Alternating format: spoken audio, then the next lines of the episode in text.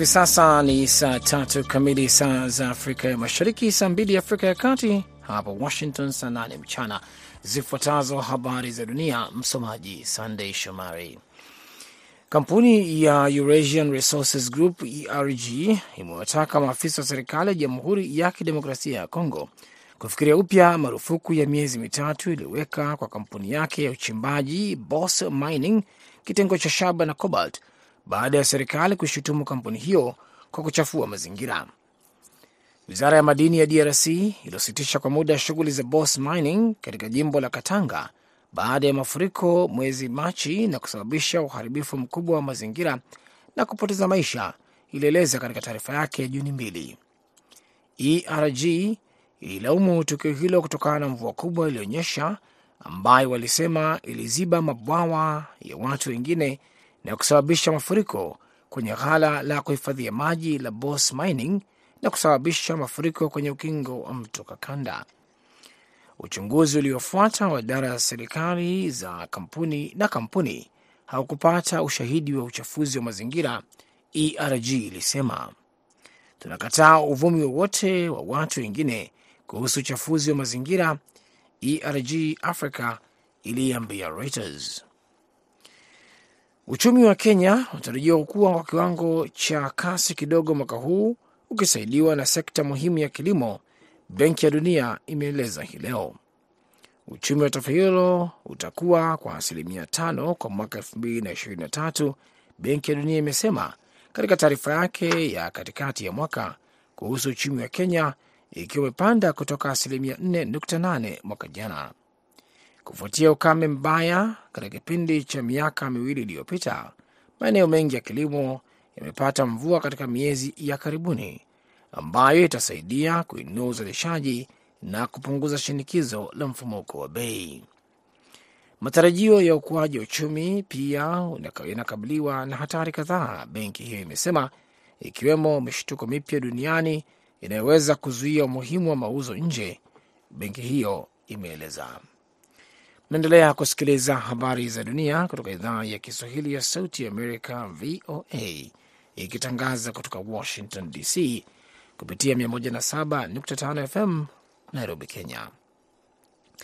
Kiongozi wa kanisa Katoliki duniani Papa Francis mwenye umri wa miaka 86 amefanyiwa upasuaji wa tumbo hii leo katika hospitali ya Gameli ya Roma, Vatican ilieleza katika taarifa. Taarifa hiyo iliongeza kwamba timu yake ya matibabu imeamua katika siku za karibuni kwamba upasuaji uliohitajika na kwamba anatarajiwa kubaki hospitali kwa siku kadhaa ili kupata matibabu baada ya upasuaji huo.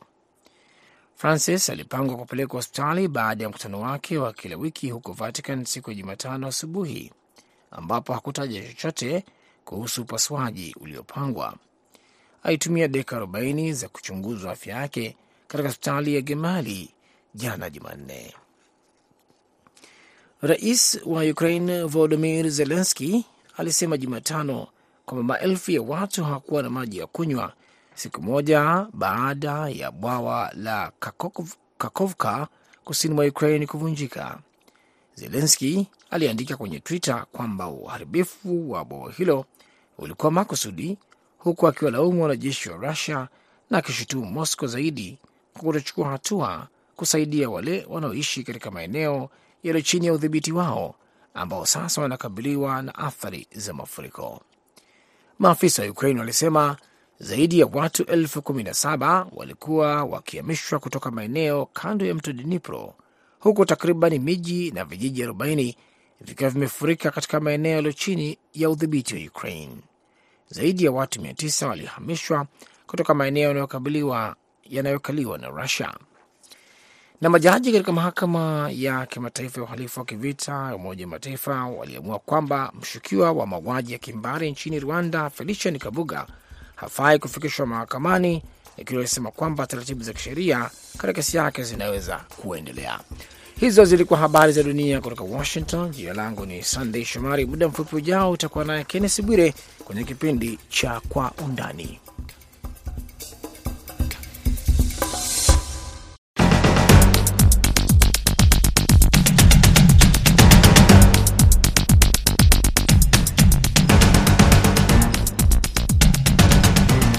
Kwa undani. Sehemu ya kwanza tunaangazia mpango wa nchi sita za Afrika kutaka kuwa wapatanishi kumaliza vita vya Russia nchini Ukraine. Sehemu ya pili tutaangazia usalama Kenya kuhusiana na hofu ya kuzuka tena kwa kundi la uhalifu la Mungiki. Mimi ni Kenneth Bwire nikiwa hapa Washington DC.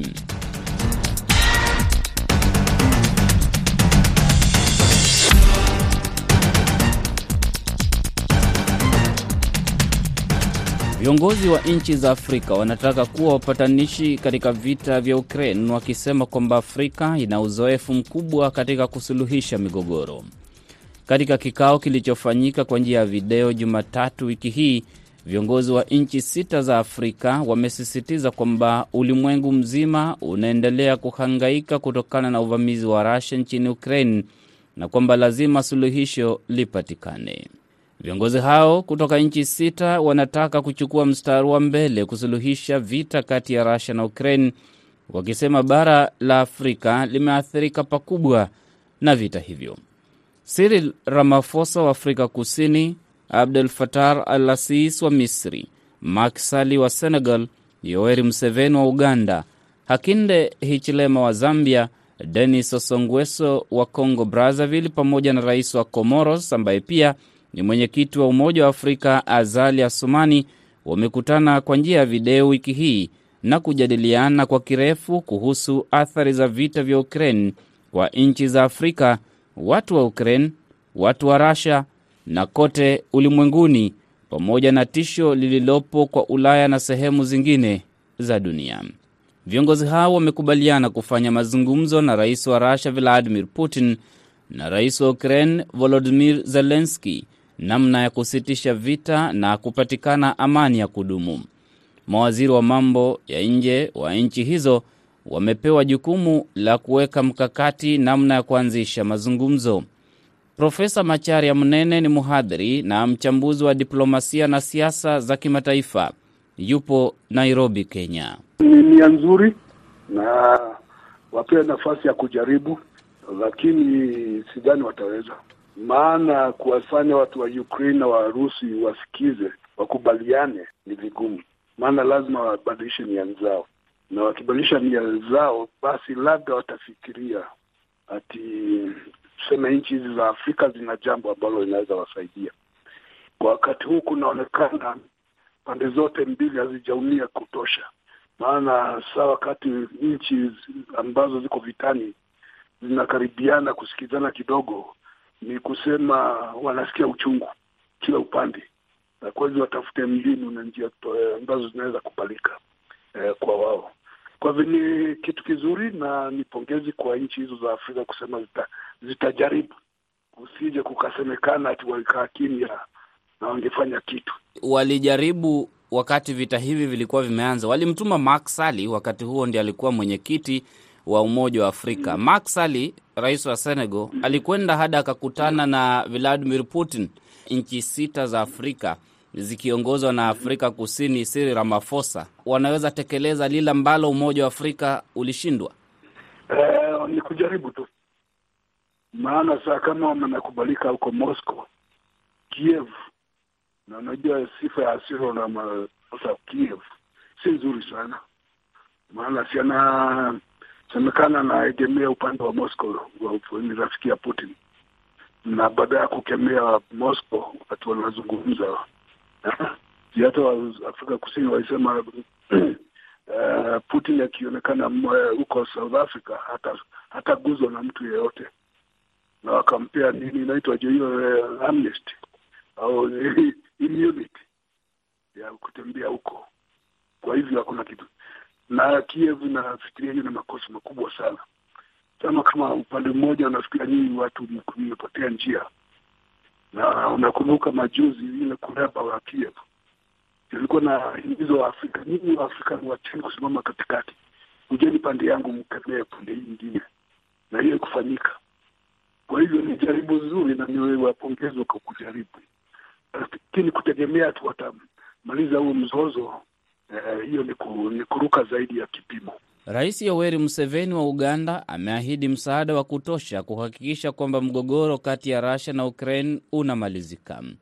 Museveni amesema kwamba Russia na Ukraine zinaweza kufaidika na utaalamu wa nchi za Afrika katika kusuluhisha migogoro yake, namna ilivyokuwa Afrika Kusini, Kongo, Somalia na kwingineko.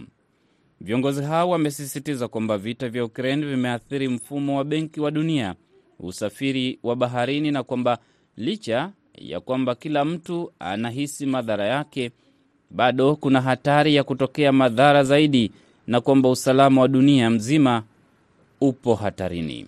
Lakini hata kama angependelea kukubali, shida ya Zelenski na Ukraine ni kuwa inaegemea, inatarajia kupewa msaada na kushauriwa na Amerika na nchi za Ulaya. E, tena inaonekana kama haina uwezo wa yenyewe kujiamulia, lazima e, ipewe mawaida na ikubaliwe na e, nchi za magharibi ndio ikubali kuongea. Si Wachina walikuwa wamejaribu na Wachina wanasikizwa pande zote mbili, maana wana, wanaweza ingia huko, na Wachina wanaweza kuwa na uwezo zaidi kuliko nchi za Afrika, lakini si vibaya kuonekana wakijaribu ati wanaweza tatua tatua mzozo ambao uko na kama vile umeguzia, nchi hizi zote zimeonekana kama zinaegea upande wa Urusi, na kwa hivyo wale watu wa Ukraine wanashindwa sasa, mnakuja kutuambia kitu gani? Lakini kwa ile njia ya kidiplomasia na kupenda kusikiza watu wote, hata kama ukubaliani nao wa, wasikize.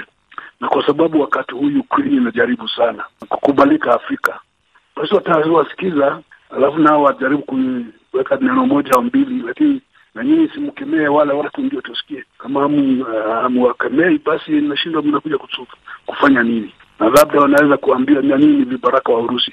Rais wa Uturuki Recep Tayyip Erdogan ambaye alionekana kuwa rafiki sana wa Putin, naye alijaribu. Hatua aliyofanikiwa ni usafirishaji wa nafaka kutoka Ukraine. Umetaja China ilijaribu, Umoja wa Mataifa ulijaribu, nchi zinazotajika marafiki wa Ukraine pamoja na marafiki wa Russia wamejaribu, lakini halipo. Je, usalama wa dunia, amani ya dunia ipo taabani, ipo katika hatari? Ndiyo, iko hatarini, kwa sababu hii vita ikienea zaidi au kupanda ngazi, unajua inaweza ishia na kurushiana makombora ya, ya nuclear. Hiyo ndio shida ambayo iko na kwa sababu inaweza enda hivyo, basi kuna kila mtu anatafuta mbinu za aina yoyote ili kuona kama wanaweza punguza, lakini kwa sababu hawajasikia uchungu wa kutosha pande zote mbili, hawajasikia, wangali wanafikiria wanaweza kupigana, wana nguvu ya kupigana, basi itaendelea kwa muda mpaka wachoke. Na ubaya na shida ambayo iliyoko kubwa ni kuwa nchi ya Ukraine ina inabomolewa na kumalizika, watu wakiangalia. Sasa basi Waafrika wanavyosema, sema tunasikia huzuni tukiona nchi yenyu ikibomolewa na kuharibiwa na makombora na kwenda labda ikaenea hivi mpaka ikafika hata kujaribu makombora haya makubwa ya nyuklia. Sasa tuone kama basi mtatusikiza tupunguze hii mambo, maana hatutaki kufikiwa na hii shida hii. Ndio watu hao umeta, umetaja kama Erdogan amejaribu kusimama pande zote mbili kusema mimi ndio kiungo, tawaonyesha njia, niko na njia, lakini kama hawaaminiki na pande zote mbili watakuwa wanapoteza muda. Umezungumza kuhusiana na matumizi ya silaha kama nuclear, lakini bwawa limeharibika likaonekana kwamba ni janga asilia, unnatural disaster, lakini si janga asilia. Hilo ni janga ambalo limesababishwa na mtu, na aliyelifanya alijua anachofanya, kwamba litakuwa na madhara makubwa kwa uhai, si wa binadamu, lakini kila kitu, kwa sababu mafuriko yameanza kuongezeka zaidi uh, Ukraine. Hili ni dhihirisho kwamba sasa tuharibu tu ama ni dhihirisho kwamba tunakaribia kumaliza? Unajua, saa zingine kuwa huwa na watu wenda wazima, saa zingine na wako mamlakani, na saa zingine wanaweza fanya jambo ambalo litaleta madhara kwa watu zaidi ambao wanahusika katika vita, na ikiwa kuna mambo kama hayo, basi kuwahimiza na kuwafanya wasikie wajiepushe katika mambo kama hayo itakuwa ni vigumu, ni la huzuni na kuweka wasiwasi katika duniani. Lakini kama vile wakati ule nani sijui alibomoa nini ile ile pipeline yani ya, ya, ya, ya gas huko ni eh, Ulaya huko katikati, hiyo. Ilikuwa jambo ambalo inaweza leta shida nyingi zaidi kuliko vile hata hata hivi mtu anaweza sema hivyo, lakini hoja sana ni kuwahimiza watu wajue kuna kiwango ambacho wasifikirie kwenda zaidi, na shida moja nafikiria iliyoko ni kuwa ikiwa mtu ameona amesukumwa mpaka kwa kona hivyo hana la kufanya, basi anaweza fanya mambo kama hayo. Rais wa Misri El Sisi amethibitisha kwamba Misri inasisitiza kwamba bara la Afrika lipo katika nafasi nzuri sana ya kusuluhisha mgogoro kati ya Russia na Ukraine kutokana na uhusiano mwema ulio kati ya nchi hizo na nchi za Afrika. El Asis amesisitiza kwamba bara la Afrika, Mashariki ya Kati na nchi zinazoendelea ndizo zimeathirika zaidi. Kulingana na Benki ya Maendeleo ya Afrika AFDB, uvamizi wa Russia nchini Ukraine umepelekea ukosefu wa tani milioni 30 za nafaka barani Afrika pamoja na mfumuko mkubwa wa gharama ya maisha. Nchi za Afrika huwa zinaagiza zaidi ya tani milioni mia moja za nafaka kila mwaka. Nchi 15 za Afrika ziliagiza zaidi ya tani 50 za ngano kutoka Russia na Ukraine mwaka 2020. Sita kati ya hizo ni Eritrea, Misri, Benin, Sudan, Jibuti na Tanzania ambazo ziliagiza zaidi ya asilimia 70 ya ngano. Nchi za Afrika vilevile vile zinaagiza pembejeo mbolea kutoka Russia, Ukraine na Belarus. Shirika la chakula duniani WFP limesema kwamba bei ya mbolea imepanda kwa asilimia 199 tangu Mei mwaka 2020. Bei ya mbolea imepanda kwa zaidi ya mara mbili nchini Kenya, Uganda na Tanzania. Vita vinaumiza, lakini kuna tena labda kutafuta ushujaa wa kidiplomasia kama wale wakubwa wameshindwa, tujaribu kidogo, tuone kama tutasikizwa. Na kwa upande wa Afrika, wakifika Ukraine, Urusi hawana hawana shida, lakini wakifika Ukraine za kuwashawishi hao, hata sisi hatuna ugomvi na nyinyi, situjaribu tumalize hii kitu, ndio kila mtu afaidie kidogo. Lakini ugumu ni mata, watakubaliana na njia gani? Ikiwa kila mmoja, kila upande unasema wao ndio wana haki na wengine ndio wachokozi. Ukraine inasema Warusi ndio wachokozi na ndio wao ndio wana haki. Warusi wanasema Ukraine, lakini hasa si nchi za magharibi ndio wamechokozwa wakipitia kwa Ukraine, na wao ndio wako na uhakika kubadilisha hiyo ma hizo nia. Hiyo ndio shida, lakini Waafrika kwenda huko ni watasikizwa kwa ile kuwa ati lazima usikize watu na wageni wamekuja unawasikiza. Sikusema ati watakubaliana na wao, tuseme waenda huko kwa manufaa ya nchi zao, hiyo ni kweli lakini hata ile kupata kujaribu kuonekana ndio wapatanishi si vibaya. Marais hao wa Afrika wanasema kwamba wapo tayari kusafiri hadi Ukraine na Russia katikati mwa mwezi huu wa Juni kuwashawishi viongozi wa nchi hizo kuacha vita. Rais wa Afrika Kusini Cyril Ramaphosa alisema mwezi uliopita kwamba rais wa Russia Vladimir Putin na mwenzake wa Ukraine Volodymyr Zelensky walikubali kupokea viongozi wa nchi hizo sita za Afrika kwa ajili ya kuleta amani kati ya nchi hizo. Nakamilisha sehemu ya kwanza ya Kwa Undani. Sehemu ya pili ni baada ya muda mfupi.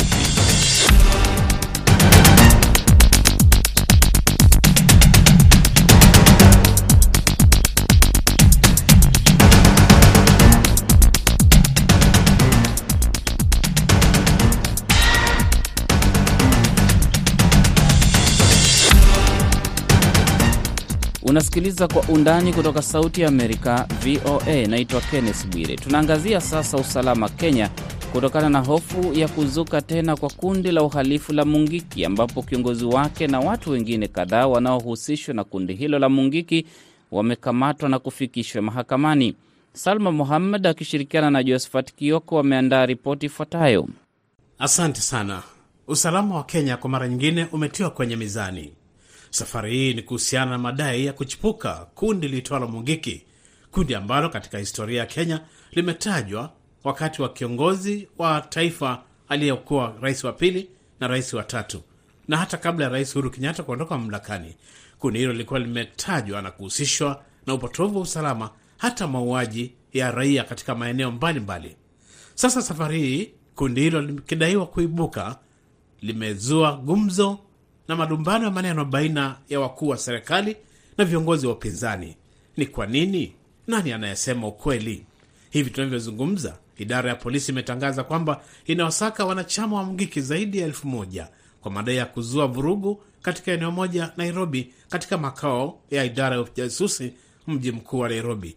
Ni wakati ambapo walikuwa wanamsaka na kutaka kumshtaki kiongozi wa zamani wa kundi la Mungiki Maina Njenga. Jana Jumanne, wanachama sita wanaotajwa kuwa wa Mungiki walishtakiwa kwa madai ya kuvuruga amani, kuvunja gari la polisi na hata kuwarushia polisi mawe wakati wa kesi ilipokuwa inaanza ya Maina Njenga.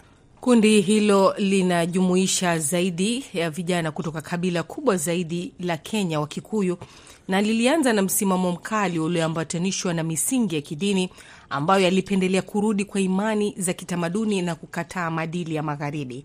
Neno Mungiki linamaanisha umati katika lugha ya Kikikuyu, na hapo mwanzo wa kundi hilo kilitetea tamaduni za tohara kwa wanawake na walipenda kunusa tumba. Baadaye lilipitisha mila kama vile viapo na kufuga rasta kama Maumau waliopigana na serikali ya kikoloni ya Uingereza kabla ya uhuru mwaka 1963. Ukubwa wake haujulikani, lakini inadai maelfu ya wanachama, hasa vijana wasio na kazi, ikiwa ni pamoja na baadhi ya jamii zao ziliharibiwa katika mapigano ya kikabila katika miaka ya tisaini. Liliendeleza sera za kijeshi, kisiasa, huku likiegemea upande wa maskini dhidi ya wasomi matajiri, inaowatuhumu kufanya matakwa ya wakoloni wa zamani. Yapata majuma matatu yaliyopita, mvutano huu ulipoanza, kiongozi wa zamani Maina Njenga alikamatwa na kupelekwa katika mahakama moja ya Nakuru. Kinachoshuhudiwa hapa ni kwamba wanaojitokeza kumtetea ni wanasiasa wengi walioshiriki katika uchaguzi mkuu uliopita mwaka jana na kupoteza. Hata wakili wake anayemwakilisha sasa katika kesi hiyo ni Bi Martha Karua aliyegombea pamoja na Raila Odinga katika tiketi ya chama cha Azimio. Sasa wafuasi wake wanaosakwa yasemekana wamevuruga amani wakati wakitaka kumwona mwenyekiti wao wakimtaja kwamba ni Maina Njenga. Lakini sasa Maina Njenga mwenyewe aliposhtakiwa na kuachiliwa baadaye alizungumza haya mbele ya waandishi wa habari na wanasiasa waliokutana naye kumpokea. Mimi nilisema wafanye venye wanafaa na wanitafute pahali wananitafu. Mwezi mmoja si walinitafuta na mimi nikaenda Mashimo, wakati mwingine nikaingia kwa Kalonzo nikakunywa chai hapo, hata Kalonzo hakujua ninatafutwa. Wakati mwingine nikaingia kwa baba nikakunywa chai. Wakati huo tulikuwa tumeambiwa tusiingie kwa Mukami Kimathi. Kuna wale maumau ambao wanatoka Mauti Kenya, ni lazima wahudhurie, basi tutaingia hapo kwa Mukami Kima. So ikawa ni hali ngumu. Wakati niliambiwa ingia kwanza, ati uone DCI, eh, mlango ikafungwa. Hey, nashukuru Mheshimiwa Martha Karua kwa sababu yeye ndio alirelease Aram. Anatambuliwa kama kiongozi wa zamani wa Mungiki. Alikamatwa mwaka 2007 na kuachiliwa kutoka gerezani Aprili 2009. Alikamatwa kwa madai ya ulanguzi wa madawa ya kulevya na silaha hatari. Inadaiwa tangu kuachiliwa kwake kutoka gerezani, Njega aliokoka na kurudia Ukristo. Zaidi ya hilo Njenga aligeuka kuwa kiongozi wa kiroho wa Mungiki aliyehimiza amani. Polisi wanasema Mungiki ni toleo la Kenya aina ya mafia wanaoshiriki mauaji, unyang'anyi na ulaghai, kutoza ada za ulinzi kwa maskini wa mijini na kusambaza umeme na maji kinyume cha sheria kwa bei ya ukiritimba. Wanasema inafanya utekaji nyara na kuajiri majambazi kama misuli ya kisiasa. Wataalam wa usalama wanasema washiriki wa gengi huwapa kwa usiri, tofauti na mafia wa Italia, na wanaweza kuliacha gengi hilo kwa njia moja tu, kwa kufa. Usaliti wowote unaadhibiwa na kifo. Kundi hilo lina uhusiano na wanasiasa na familia zenye nguvu za Wakikuyu na linashukiwa kushirikiana na maafisa wa polisi walaghai ili kubadilishana na njama zao za ulafi. Serikali ilipiga marufuku gengi hilo mwaka wa elfu mbili na mbili baada ya wanachama waliokuwa wamejihami kuua zaidi ya watu ishirini katika mapigano na gengi pinzani katika mtaa wa mabanda wa Madhari jijini Nairobi, ngome ya Mungiki. Gengi hilo linasemekana kuwa ndio lililohusika na mauaji ya hadi watu wanane mnamo Juni 2007 na vichwa vya maiti viliwekwa kwenye miti na sehemu za mwili zilizotawanyika msituni karibu na mkoa wa Kati na karibu na mji mkuu wa Kenya, Nairobi. Hii waliiga mbinu ya Maumau kuzua hofu. Mpelelezi maalum wa Umoja wa Mataifa Philip Alston aliunga mkono ripoti ya shirika la kutetea haki za binadamu ikisema polisi wa Kenya waliwaua takriban vijana mia tano katika jaribio la kuangamiza kundi la Mungiki mwaka elfu mbili na saba. Na je, kukiwa na historia hiyo kuhusu chimbuko la kundi hilo, wamekuwa na ushawishi gani katika usalama wa nchi ya Kenya? Edward Wanyonyi ni msomi na mchanganuzi wa masuala ya usalama. Uh, wanasiasa wako na njia zao za kuweza kutafuta ushawishi mkubwa, na vijana wamekuwa watu ambao wanatumiwa kwa muda mwingi sana. Kundi la Mungiki limekuwa lime, likuwa lime, limemalizwa kabisa. Ukiangalia wakati fulani tulikuwa tumetoka kutoka kwa masuala ya vikundi kama Mungiki, vikundi kama MRC. Ilikuwa swala kuu la ambalo usalama lilikuwa tu mambo ya uka, ugaidi na ukiona wakati kama huu sasa, uh, siasa za mlima Kenya zimekuwa zimechengua kiasi, kwa sababu kuna wale wafuasi wa uh, rais mstaafu Uhuru Kenyatta, na pia sahizi pia kuna wale wafuasi ambao wanamuunga mkono uh, naibu wa rais Gashagwa. Nadhani sasa hapo ndio kunakuwa na uh, chemichemi za uchochezi na wakati huu unapata wanasema oh, kikundi hiki kinaamka, lakini sidhani kama ni kikundi kinaamka. Nadhani ni wanasiasa wanajaribu kuona kama kikundi hiki kikiamka kitaweza kuadhiri aje kura za mlima Kenya, na ni kama tu kutishia kuona kama inaweza kuwa uh, kikundi ambacho kinaweza kuweza kuwasaidia kwa kura zao, kura ambayo ina, inafuatilia, lakini si wakati huu ambao kusema kwamba kuna shahidi. Sasa mi nadhani tu ni hizi uh, chemi uh, uchochezi na na propaganda ya wanasiasa kujaribu kuona kwamba tukisema Mungiki sahizi itakuwaje na itatua itatuadhiri ama itatufaaje kuweza kusema kwamba sisi tuko na umahiri katika uh, siasa za mlima Kenya. Hili kundi la Mungiki limekuwa na ushawishi mkubwa kiasi gani, kiasi kwamba ni tisho kwa usalama wa Kenya? Sasa wakati huu wakisema kwamba ni kikundi ambacho kinaamka, Wakenya wengi wanakuwa na hofu, kwa sababu toka kikundi ambacho kilikuwa kimeshika doria zina, inaweza kutoa kodi, inatoa ushuru. Uh, haungeweza kuwa na nyumba wewe binafsi, kama wewe ni mwekezaji wa nyumba, lazima utoe ushuru. Sasa kikundi hiki kilikuwa kimeweza kushika sehemu nyingi sana, na tishio kubwa kwa usalama lakini ikaweza kumalizwa na wakati ambapo hata rais mstaafu Uhuru amekuwa hakujakuwa kesi yoyote ya kuhusu mambo ya Mungiki. Lakini sasa wakati huu tunaona kwamba kunakuwa na siasa ambazo zime, zimeamka na siasa hizi nadhani ni kuhusu mambo ya siasa ya mlima uh, wa, wa Kenya, na basi hapo ndo naona wanasiasa wanachukua nafasi ya kuweza kuchochea wananchi na kutumia kizingizio ya kikundi hiki, lakini sidhani kama kuna ukweli wa kusema kwamba hawa vijana ni hakika ni Wamungiki. Tathmini yako kuhusu serikali ya Kenya jinsi imekuwa ikishughulikia makundi kama haya ambayo ni makundi yanasemekana ni makundi haramu, haswa katika joto kama hili la kisiasa? Wakati wa uchaguzi, unajua kuna shida moja kwamba vijana wengi wanawekwa kwa hizo vikundi kuweza kusaidia wanasiasa wapate kura, kutishia wapinzani wao na baada ya pale vijana wanakuwa hawana kazi, wanapata hizi vikundi, badi, serikali inakuja inapiga marufuku tena, na kunakuwa na operation tofauti tofauti za kiusalama. Lakini nadhani wakati huu hatuna uchaguzi ambao unakuja immediately.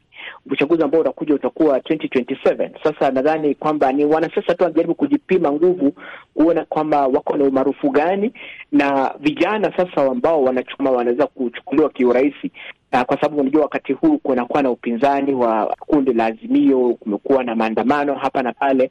Nadhani sasa ni watu kujaribu kuchukua hiyo nafasi hiyo vacuum, kwa sababu wanataka kusema kwamba kila maandamano ambayo inaitwa na upinzani basi inakuwa na hao vijana ama vikundi hivyo, lakini nadhani pia kutokuwa na uwezo wa maswala haya kwenda mahakamani na kuweza kutathminiwa kwa kiundani.